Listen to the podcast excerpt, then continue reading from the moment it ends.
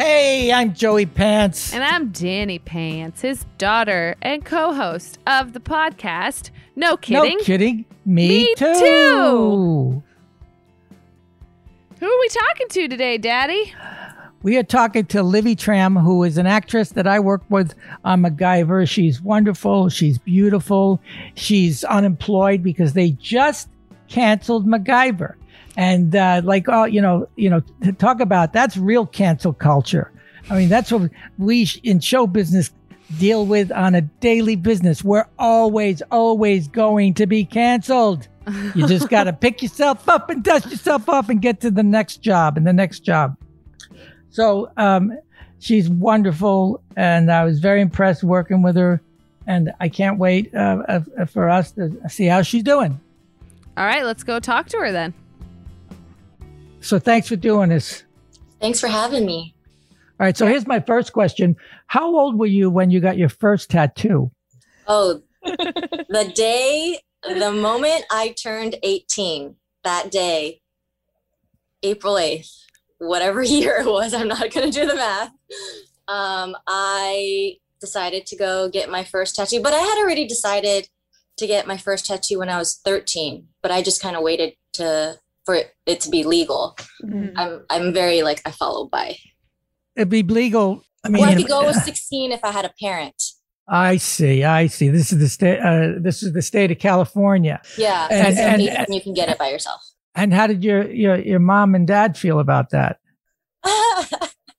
my my mom didn't know until maybe like six months later. But then like she would come into my bedroom, you know, like good morning, good night. And this one time my bed sheets were like kind of off of my thing. Okay, so like FYI, my first tattoo was a tramp stamp. Okay, so love it. Mine was like just a little bit. Be, can you be more specific? what is a tramp stamp? It's just where you know on the on low the back, back, lower back, right above the, the butt crack. This is what a tramp stamp is. It is a tattoo that is placed on your low back right above your butt crack that is a beautiful place for a tattoo, but that I'm sure men decided to sexualize and make it, Thank- you know, that when women have it there, it's slutty and trampy. But really, it's not. It's just a great place for a tattoo. That's a beautiful poem you just wrote. Thank, yeah, thank you. You know, beautiful, yeah, beautiful placement. Anyways, it was there, and my mom saw it, and she was like, "What is this?" I was like, "Oh my gosh, no, it's it's fake. It's a it's a Sharpie. My friend just drew it on me. She's like, What a liar. I know. And she knew you were lying, right? So now not only did she discover that you had a tattoo, she discovered what a liar you are. Wait, I want to I want to know so tattoos for you like cuz you have a lot. So how many do you have? And then also what do they like do you have them just cuz you love them and you think they're beautiful or do some of them have like special meaning? I think it it ties into like I think tattoos can be very like healing mentally for people sometimes. So I'm wondering how you associate with your tattoos. Um so going back so when I told you that at the age of 13 I wanted to um, get tattooed and I waited. And the only reason I wanted a tattoo at the age of 13 was because um, when I was 13 I was staring out of my bedroom window of my old, you know, house and there was this woman who was walking down the street and she was fully tattooed. And I saw her, and sh- there was just this like grace about her that appealed to me, and I couldn't get her out of my mind. And at that moment, I was like, I want to be like that lady. Like, mm-hmm. I want to be her. And so I attributed it to her tattoos but like growing up now, I don't think it was the tattoos at all. I just think it was the way she was carrying herself and the way she was walking how her head was up and just confidence. But anyways, that was the reason why I wanted to get a tattoo or many tattoos. Mm-hmm. So at the age of 18, I started collecting them. Well, you do. You know how how low it goes below the butt. What do you they call it? The, the, the tramp stamp, the low back tattoo. Does it go?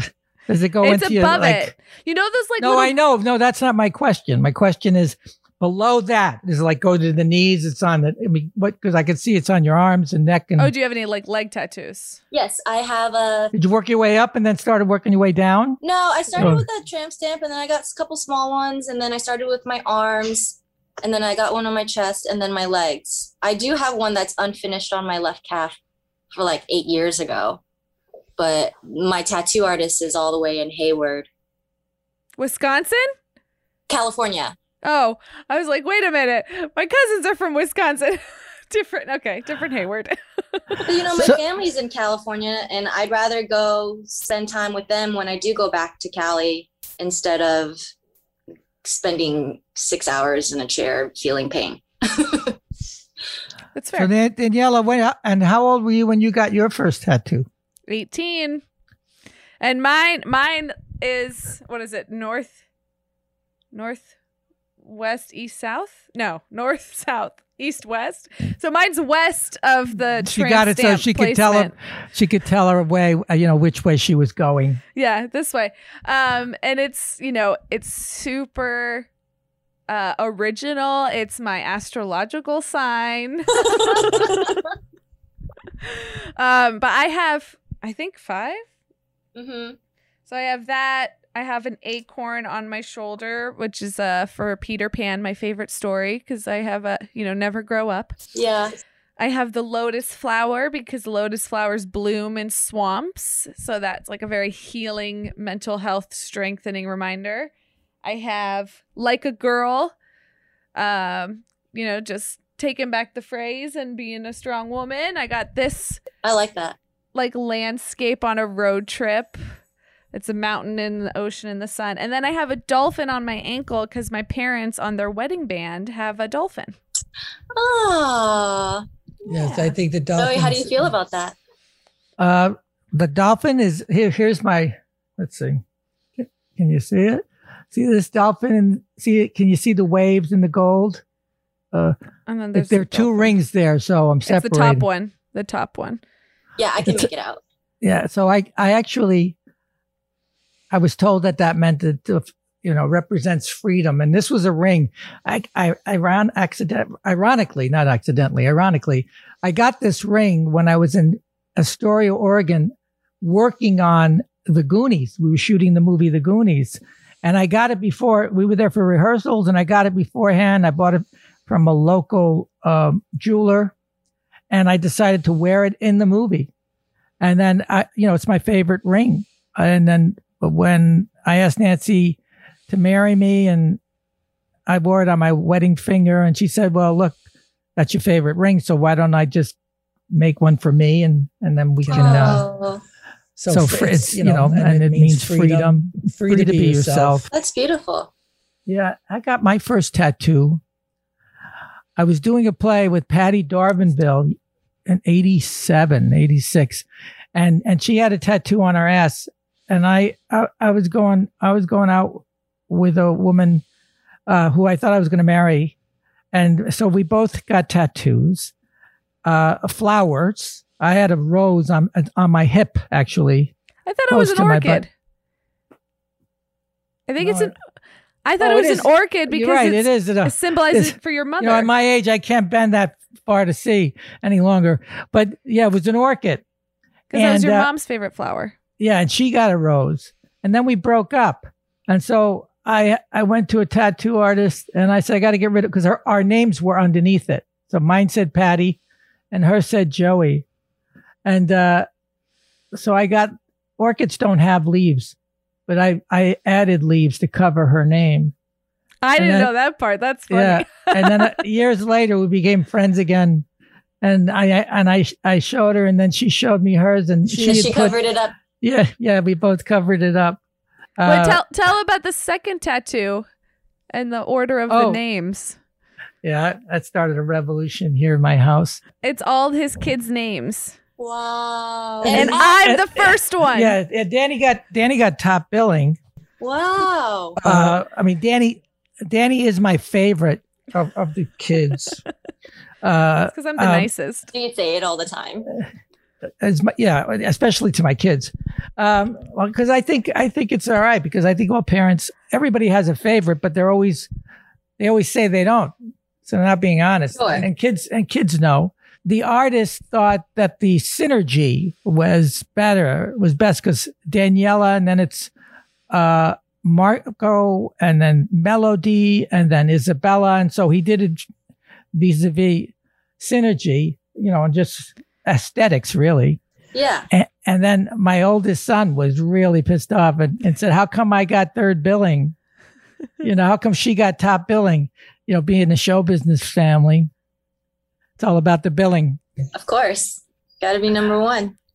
So, you know, I always consider that that we're in the service business, you know, being in show business, you're providing a service and in the restaurant business and you your family is in the service business. Your parents have been doing restaurant and, and, and, and food service since you were a kid, right? Well, uh, my, so no, my my parents own. Um, they have their own business. It's a it's a a water company, and you know, so where you go in and you refill your water jugs. Um, and they've been in that for like 25 years, and they still do it.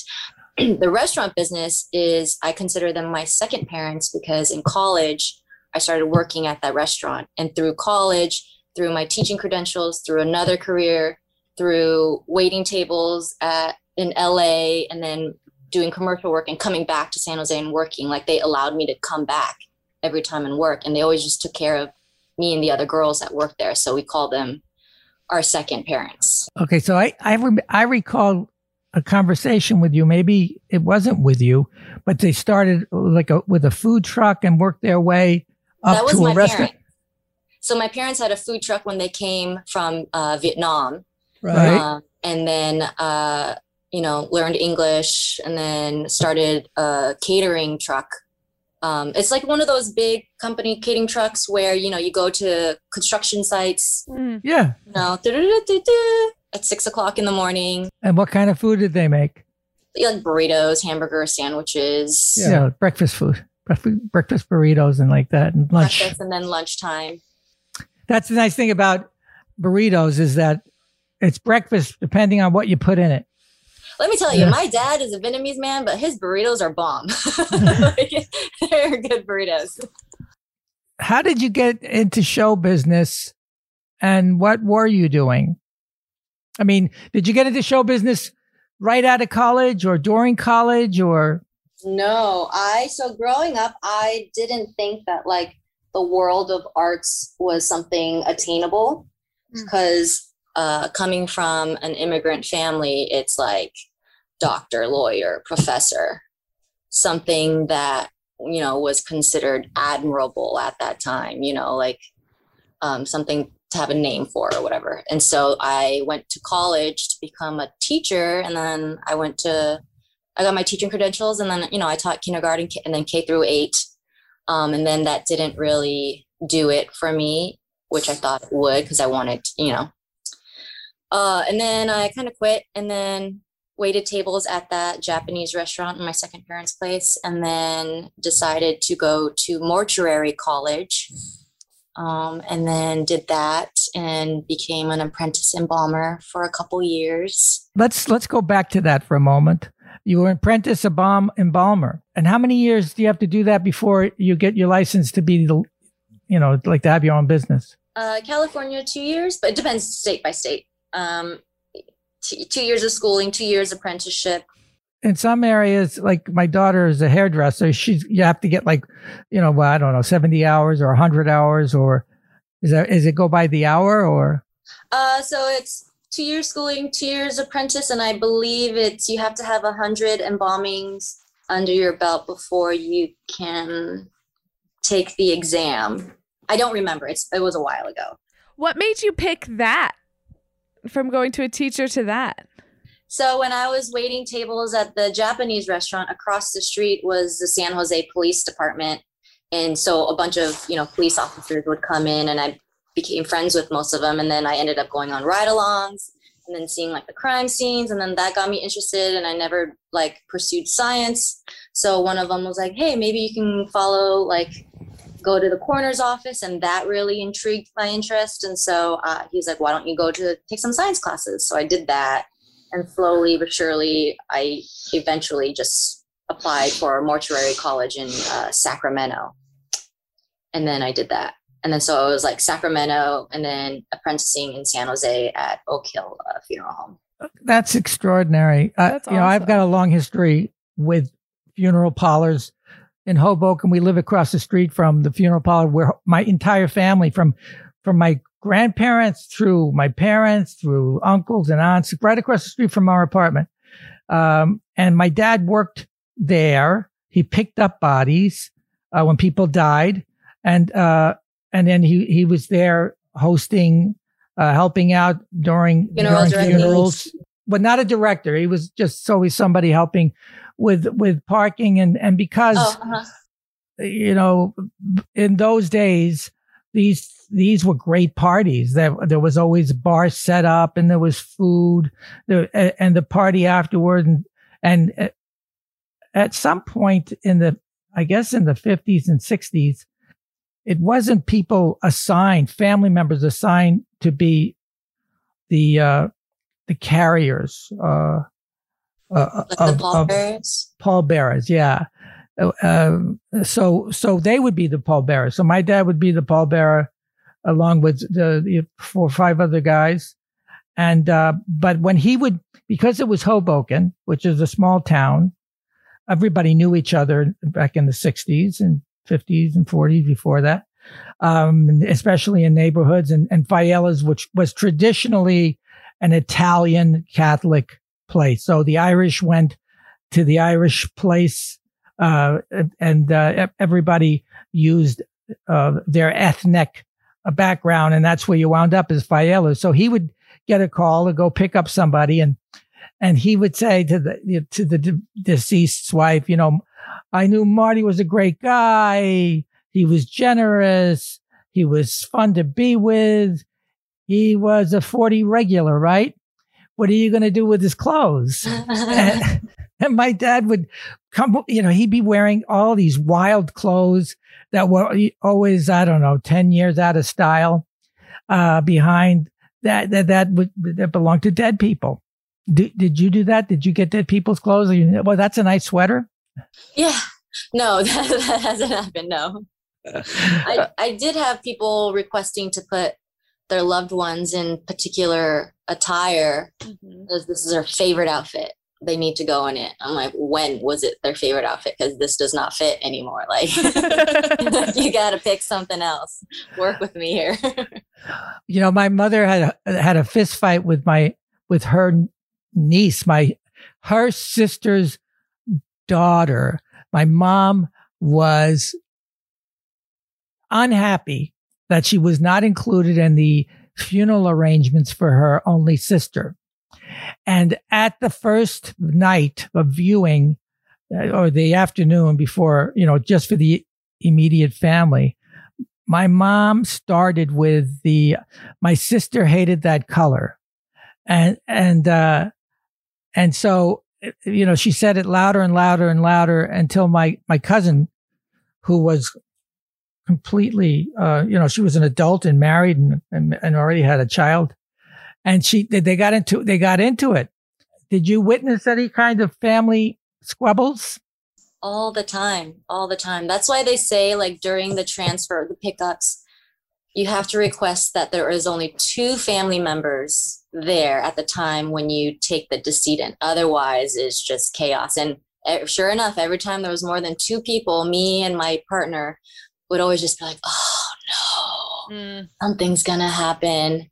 Sure enough every time it was like arguments fights. One lady ran into uh, the glass sliding door just like as we were putting the sheet over the face it just Well, in my first book, Who's Sorry Now, which is a which is a biography about the first 18 years of my life growing up uh, an Italian American family, I always talked about how I loved funerals more than weddings, more than any kind of social gather, gathering because people were, you know, just hypersensitive and totally real and and and and I and I loved the fights and the fainting and um you know, and you know the side of the mouth, and uh, and also the the collection process with the abusta they would call it, where you had to give money, you know, to help bury the dead in the back corner where people would give cash. Yeah, I mean, my grandpa uh, died three years ago, and is we have a big family. So he actually his funeral was at Oak Hill where I used to work. So it was kind of surreal going there and also you know saying goodbye to my grandpa. But like in the Vietnamese community, you have to like we're Buddhist, so there's this whole ritual where it's legit like eight hours of standing and kneeling, standing and bowing, standing and bowing. When they hit wow. the gong, you stand up and you bow. I'm like, how many times am I gonna? Literally, like all of the my aunts and uncles and my parents, you know, they're in their like late, like 60s, 70s. They were doing it like like nothing like they were fine with it but all the kids all the people that were like in their 20s and 30s are like my knee hurts what is this what yeah I, I, that I, we experience that. It's, it's the Americanization. What happens is, is you, you get, you separate when, when, when you're an immigrant, when you're when living in your country and you have nothing but your religion. You know, that's the only chance of a better life is when you die. Same thing with Catholicism, the promise of a better life. Um, and Buddhism, that's so. Are you a, a practicing? Uh, let Buddhist me finish, today? Daniela. Why you I always interrupt finish. me? But let, but uh, let me finish my the idea that the the more ingrained to your societal Americanization, you lose your religion and the, and, you know, and your knees start to hurt. And it's like I don't I don't get why I got to be on my knees all this time. Now you can ask your question. God damn it. Well, so I did you were you raised Buddhist? Do your parents still practice? Do you practice? Yeah, they they we practice Buddhism. Um, they're they still practice it. Um, I don't practice it that much, but I I do catch myself sometimes when I'm in a down state that like I do pray to Buddha. Mm-hmm. So it's I mean yeah. So and Buddhism is uh, the belief that you come back reincarnated as something else, right? Mm-hmm. Mm-hmm. But am I right in that like the end goal is actually not to be reincarnated? Like once you reach full peace, or is that was that wrong when I learned that in my class? Maybe maybe it was Levels. a different type. There's different, yeah, yeah, practices with Buddhism. Um, okay, so this is a mental health podcast. So what like your family life growing up like you growing up did you have any struggles with like emotional health um even if it was just like i had a really bad sad day like how did your parents like deal with that kind of stuff and also like in relation to buddhism because i i don't like if they handle like if buddhists see that whole mental and emotional health as something different than like other religions might and and um like tactics they would use for things yeah like so growing up um in the vietnamese family i mean i can say this a little bit towards like chinese families as well or you know japanese like asian families mm-hmm. um you weren't really expected to talk about your feelings like oh you feel sad boo hoo like we struggled we worked we came you know on a boat here for your survival so like mm-hmm don't be sad. You should feel lucky that you are alive. So go on and work. Like it, we didn't really like talk about feelings. How did those that that trauma that they experience manifest itself in in mo- modern day life? I mean, it, on like from my my point of view, yeah, honestly, you know, and, and, talking to like my other Asian uh, friends, like they're they and this isn't to say like they're bad parents or whatever but this is how that they were raised and they brought it over to us here in the states but like a lot of the upbringing was brought up with like guilt. Mm.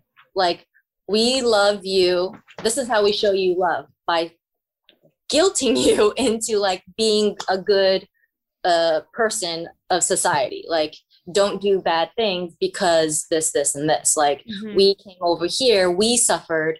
We don't want you to suffer. So you should follow this pathway that we are building for you. Do not go explore and be independent. You work as a community So go to college. College is college is number one. Do not go to arts. College Mm-hmm. is number one because we didn't have that opportunity. College makes you money. Money gets you a home. Home gets you security. Like Mhm. that's That's what they're telling you is is uh, is is the path to success. yeah. The American success story.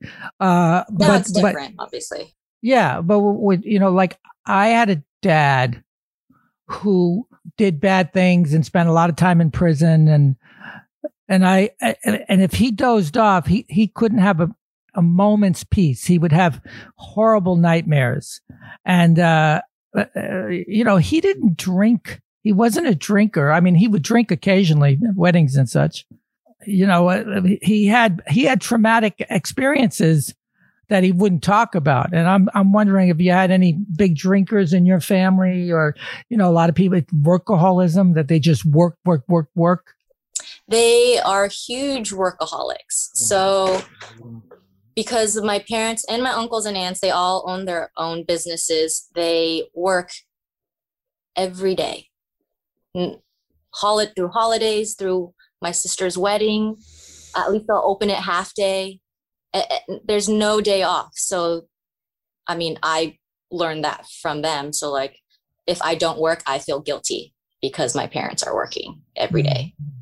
Did you ever feel uh, guilty about being Asian, or you know, did you with what's going on with the Asian American community and being discriminated against and blamed uh, because of the politicalization of uh, of the last four years. Is that like status quo? Is it worse now? Uh, uh, was it was did it exist? Uh, how, how does how does that work? How does that feel? I don't feel guilty for being Asian. I have never felt guilty of being Asian. I felt fear of being Asian. I felt like if I were walk to walk out on the and this is like a long time ago too. It's not just like the past four years. I remember like in college, I was walking and these guys, these college guys, I was, I was like in high school or something, and they would just yell across the street, streets like "Ching Chong, me love you long time." I was like, what? Literally just walking across the street, like, and it made me feel so small that I couldn't say anything or didn't want to say anything to start something else. Um, but I remember, yeah, there are several times like that, even way before the four years or like whatever is happening right now with the Asian community.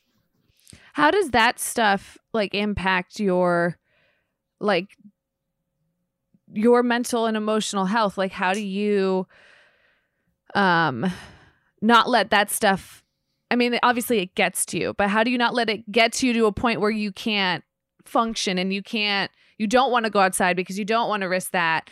And also in relation to like how your parents worked and how you had this set path too, like touch on like how that how does that affect your work ethic you said because you work a lot and you feel guilty but like does that when you so when you're not working like how are you able to just like re- relax or do you really just feel no, like I'm str- I'm constantly stressed when I'm not working. Like Mhm. this past whatever, however many weeks that when the show got canceled, I was like, okay, I have to find a job to go back to waiting tables. I got to get an income. I got to do something because I can't just stay stagnant. Because Mhm. if my parents are working, I should be working. I should be working harder than they're working so that I can help them retire.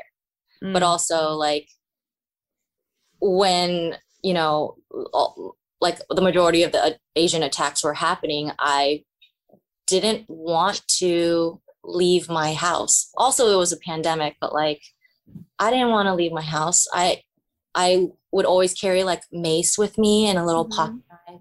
I didn't go past like 8 p.m. like anywhere. And it sucks because it's like I should be able to fe- feel safe g- walking my dog around a neighborhood without Absolutely. looking over my back every single time, you know? Yeah. but i mean i can't hide eventually like i started thinking like i can't hide forever and Mhm. also f these people like yeah seriously no like f you like Yeah. i'm gonna go out and live my life and feel f- freedom because my parents struggled came over here and sacrificed so why should i be afraid to leave my house. Did you ever feel like you couldn't struggle or couldn't like feel your emotions because your parents like so I know with me through my therapy I've discovered like I had to be the perfect daughter cuz my parents were going through things. I couldn't go through anything. Do you feel that too? I didn't have to be the perfect daughter, but I had to be someone who didn't complain. Someone who would just shut up and do the work.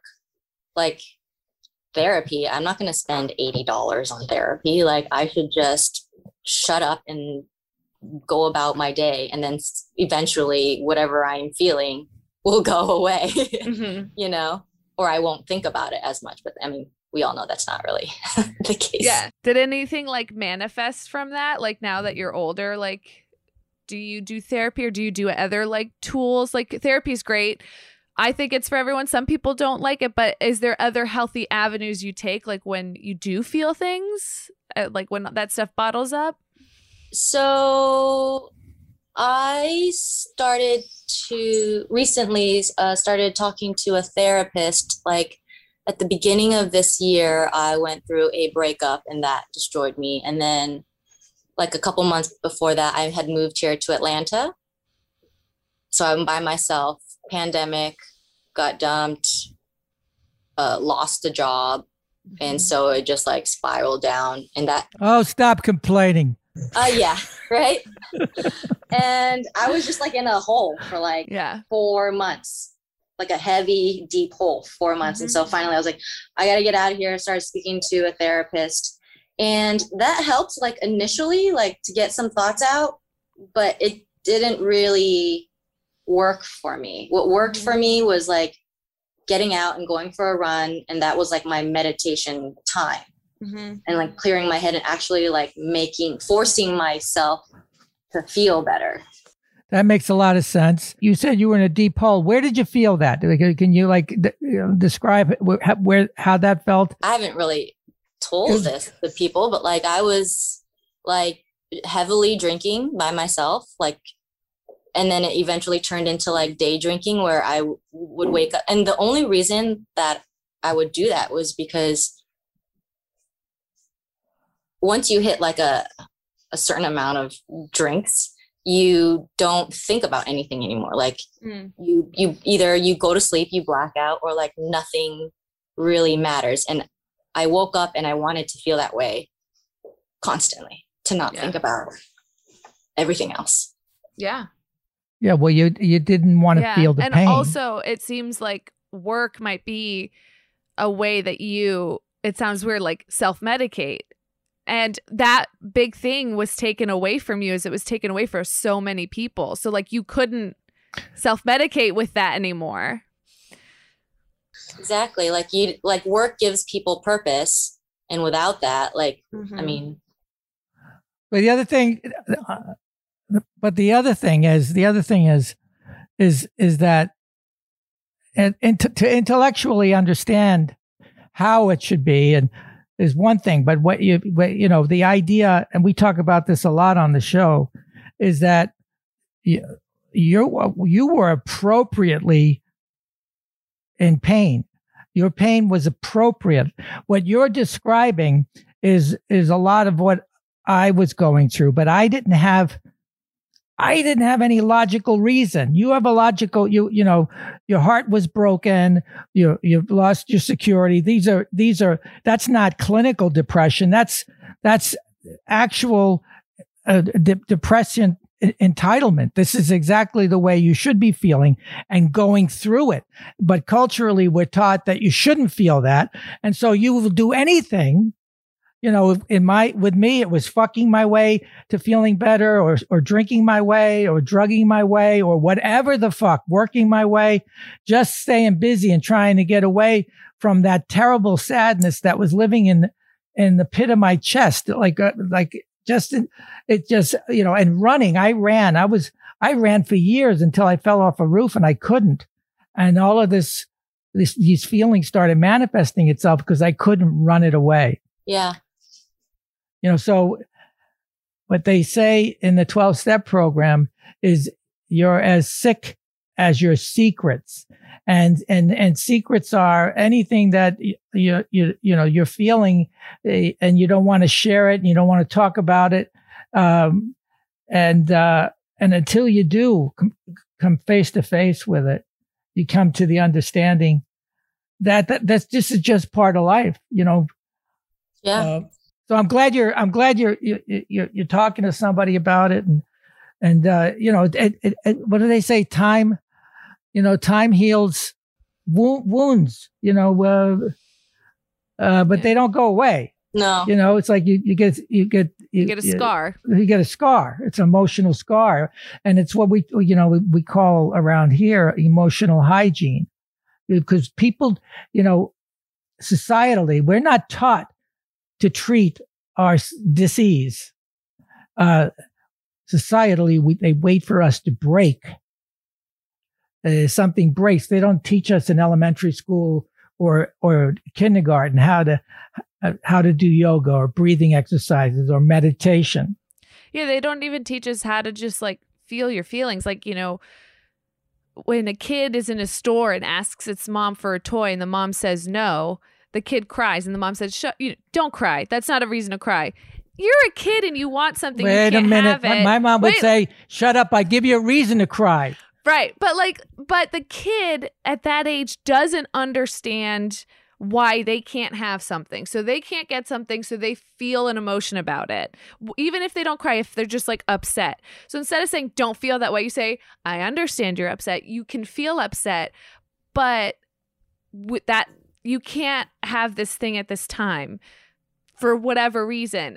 Like we don't yeah, we don't tell people like you were saying like you know and in your culture and in a lot of cultures too i think it's you can't we don't talk about our feelings. You have to be happy because at least you're here. You didn't go through this suffering whatever. But it's like i didn't that's your yeah it's like that's your story. My story is happening now and is different. So i need to be able to feel that and talk about it. But we're told no because I went through this. You can't go through it. You can't feel it.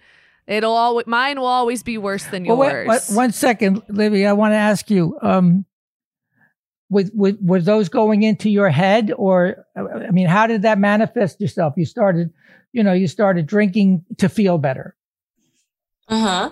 But, but, but did you have an intellectual understanding that uh, that I just want to? I feel terrible because I'm in a lot of pain, so I'll do this, or you just it just kind of happened. How did that work? Oh, it was like, you know, every one day at a time. It wasn't like I just started heavily drinking. It was just like, oh, you know, find something to do. I have no job. Like, Mhm. I'll I'll read, and then oh, it's six o'clock. Well, okay, let's have a drink, and then it sort of manifested as each day came along, and and I didn't like I didn't give a fuck. I didn't care, and I thought about like, every morning I would wake up and feel so much regret and guilt, and be like, oh, I did it again while my parents are working today I'll be better. And then it's like it's this whole cycle. the wonderful I don't know if you can use that word wonderful. I think now we can start to say it thing about the pandemic is that we all went through it together. So did you have any friends like did you feel comfortable like telling anybody that that's like what you were doing or did anyone like talk to you about it and did that give you like a little comfort like oh even if you didn't say anything like if you had a friend that was maybe talking about what they were going through or did that not happen at all? I was happy as a bird in their eyes. So you had a big secret. Everything was great. You know how you doing? Every and- Everything's and- fine. and I'm peop- working out. I'm good. I, I set up my gym at home. I've been eating great. Waiting, auditioning, waiting for the next job. I'm good. When your little voice talked to you, what happened? How did that happen? I mean, I'm still going through it. It's not like I'm out of the hole yet. Um, but each day is less and less of what it was at the beginning. Because why? Uh, What are you doing? I mean, you, you're still talking to a therapist, and you stop drinking, or what? I stopped talking to a therapist. I'm still drinking, not as much as I was. I think I uh, replaced um, all the things like the ex-boyfriend work um, and i hired a personal trainer to get myself out of my house so that someone is expecting me to show up Mhm. and so i started working out and then he reintroduced me to uh, jujitsu so now that is taking up i'm now becoming obsessed with working out with this personal trainer and doing jujitsu instead Mhm. of staying at home and doing that and in my mind i can't concentrate on jujitsu in the morning if i'm pounding a bottle of wine at night Well, Yeah. beating beating up, uh, you know, beating the shit out of somebody is bound to make you feel better. yeah exercise is uh, now i might say it wrong but this was a stat that i heard once exercise is the most effective way to deal with your mental and emotional health but is is the least utilized way to deal with it Uh, Well, probably Yeah, and you're talking. It works to your brain you're way better talking than to our else. audience. Levy already knows that, but, but the idea is is the you know when you exercise or accelerate the heart, uh, that the dopamine and the Yes, serotonin levels yeah. move, move up. You know, Yeah. move up, and uh, you know, clinical depression, which is what I uh, um, visits me occasionally, is is a result of the dopamine levels uh, dropping. You know, that's what bipolar dis- disease is. Uh, you sometimes you get so much dopamine, it, it, it it's overabundant, and so you have feelings of euphoria and uh, um, uh, and very um, busy uh, Uh-huh. and shopping. Um, in fact, I I've talked to a lot of people who were bipolar and and and cocaine addicts, and for some chemical reason, when they would do cocaine, it would actually level them to make them feel chill and and and relaxed and normal. You Yeah. know, the idea is is to escape the pain. You know, to, to feel like you had peace of mind. Uh-huh. Uh, and and in my case, the, these said seven deadly symptoms of my disease. You know, whether it was food or sex or whatever it was, it was always to get rid of the feeling uh, that was haunting me at the at that moment. And what we like to discuss here is the idea that it's normal to have these feelings and to be able, um, if the listener is like saying, "Oh, I I can feel Levy, I I I relate, I I'm going through that right now," the idea of asking for help, um, and um, and talking to a friend. We're so isolated now. We don't talk to each other. We text each other. It's so it's so easy to get on to get on the, the phone and say, "Yeah, cool, great, uh, working out, having fun, uh, no worries." right Nobody Yeah. talks. I looked at my phone bill. I got like 0.2 in, in phone charges. It's like, it's not a phone anymore. It's a camera that I can talk on.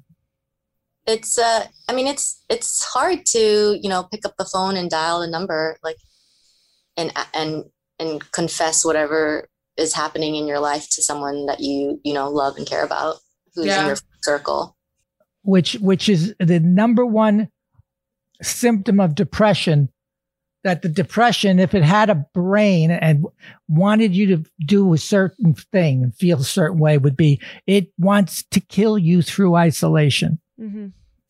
that's what it wants yeah one of the it wants a- you dead a great thing too now is like you don't even like if you feel nervous about talking to your friends like you don't even have to go to your friends like go to reddit there are so many reddit groups about like mental health i i like joined one and like people will like post like i I thought about killing myself. I'm thinking about killing myself today. I need someone to talk to me. And there's like hundreds of comments and people people are just there for you. Like if you don't think your friends will be like i mean if they won't be then you need to get a new friend. But like go to reddit go find strangers because they'll like they'll just be there for you. They'll be like you know talk to me.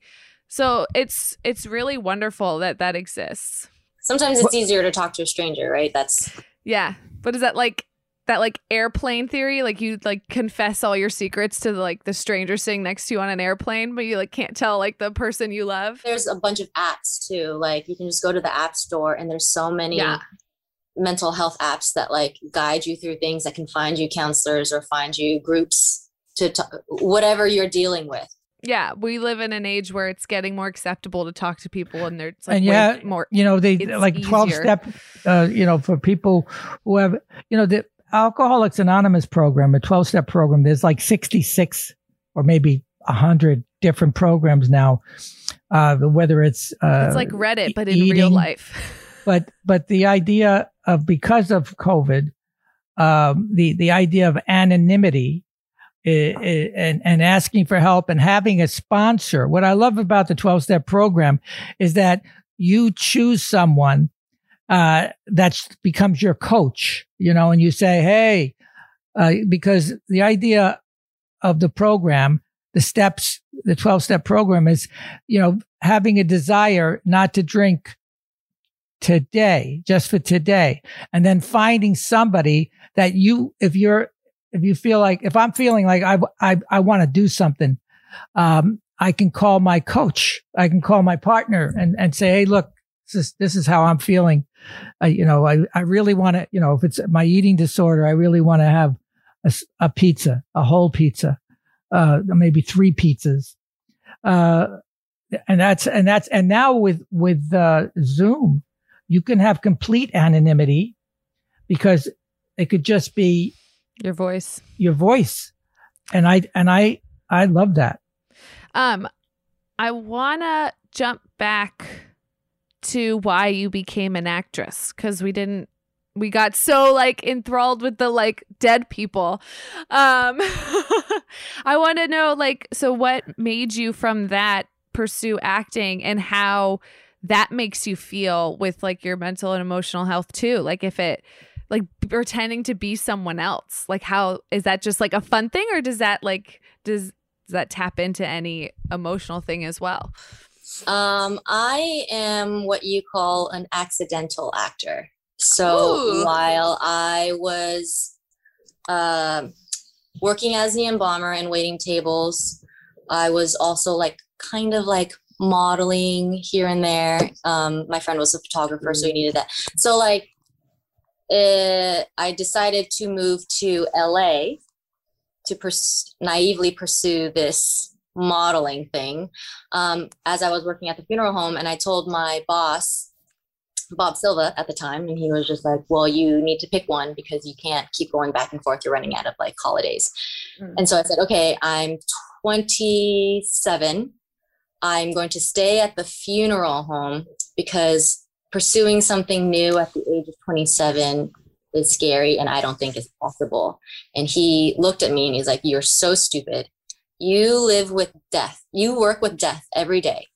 Go and live your life. And if it doesn't work out, then you can come back and you work for me. Like, don't just Amazing. something off. Yeah. So two weeks later, I like had $200 in my pocket. And then I drove to um, LA and crashed on a couch and then uh, found a waitressing job. And then maybe like a year or a year and a half after that of just like waiting tables uh, a commercial agent found me and he's like, Do you do commercial work? And I didn't know anything of this like world, like nothing.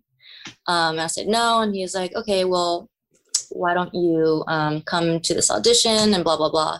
And eventually I got a commercial agent. So that like kind of got me into the uh, routine of like, Hi, my name is Levy Tran. I'm Mhm. five, six, and blah, blah, blah. Uh, and then my agent now saw me and he was like, Do you act? And I go, Absolutely not. He goes, Go take some acting classes and come back. I took some acting classes for like six months, eight months, and I came back and he put me on tape. He's like, Yeah, go back to more acting classes. I said, Okay. go back to more acting classes. And like two years later, um, I'm, you know, I'm with him and then I started auditioning and now I'm here. And do you love it? I love it. I uh, it there was like the sense of like why am I do like I felt that I wasn't helping anyone. Like when I was a teacher, Mm. when I was an embalmer, I was helping these kids, I was helping the family members. This uh, and in the beginning it felt like a very selfish profession Mm-hmm. now i don't believe that i mean i, I, Yeah. I feel like because when you know when i i couldn't disconnect it like when i watched something i'm like wow that was very powerful wow that made me feel really good wow that made me think of whatever situation Yeah. um but i didn't think that that was what i was doing you know Was MacGyver your first big job, or how does that work? hmm MacGyver was my first series regular.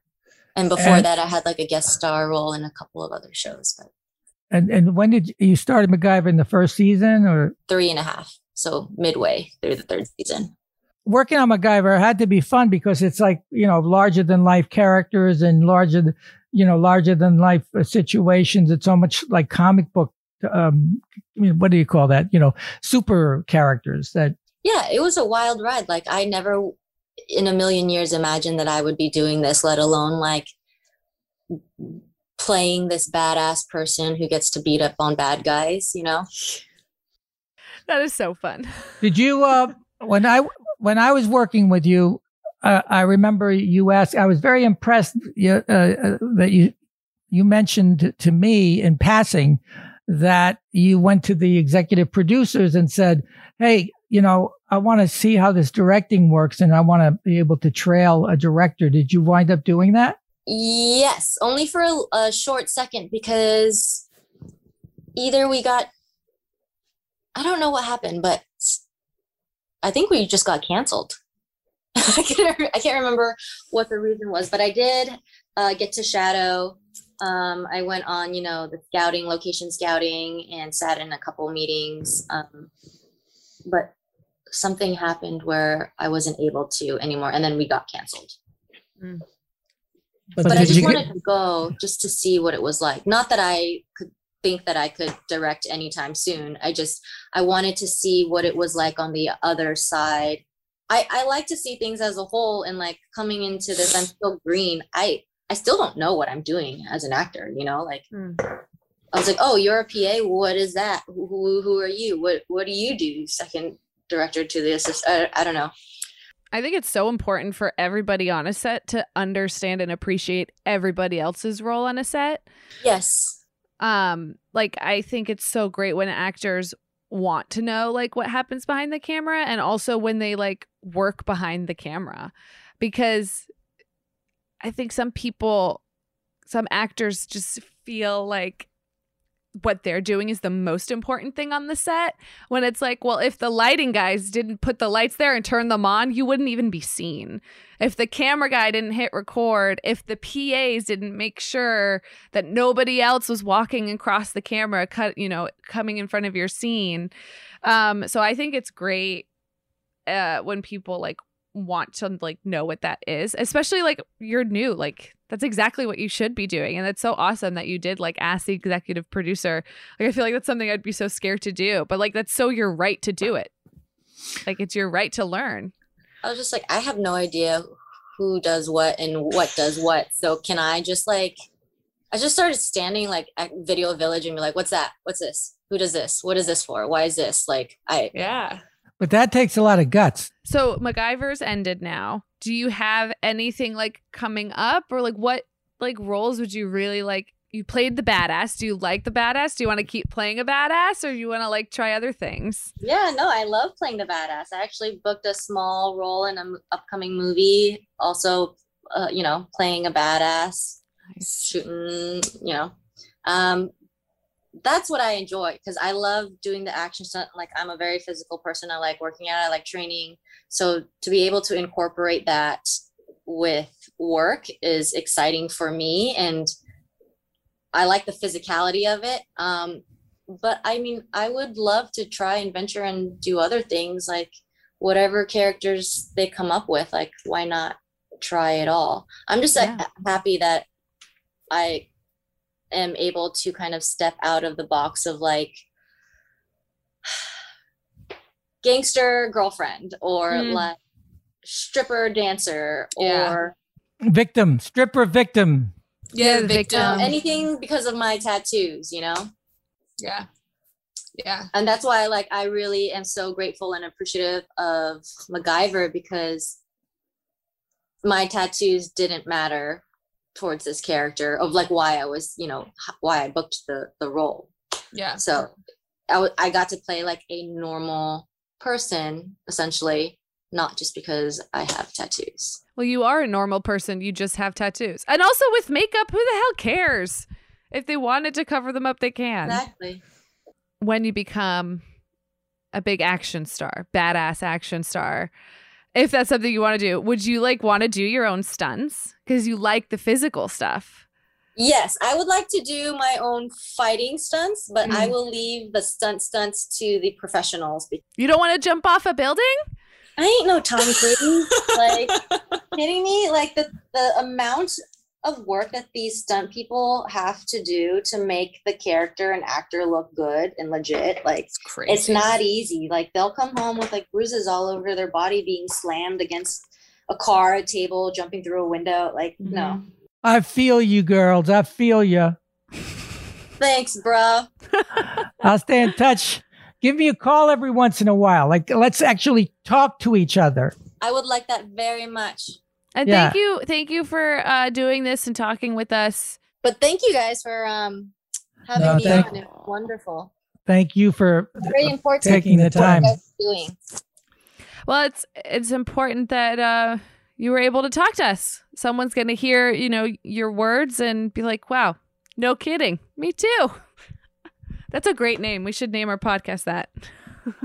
yeah. So, um, so yeah, thank you so much, and I, I our listeners are gonna love uh hearing you and then also like looking out for you like watching your your show and then looking out for your movie coming up um and, And that- uh, seeing you do let us- stunts in the future and let us know. Um, uh, you know, let us know what you're up to. You know, um, I I mean, the world. I mean, you know, when you get it, when you get your next job, and you know, good vibes, all that stuff works.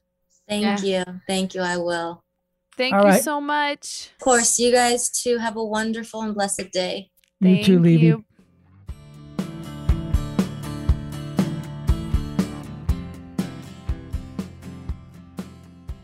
Speaking to her was so wonderful. She's so sweet. Um, I love that she was an accidental actress. I love that story.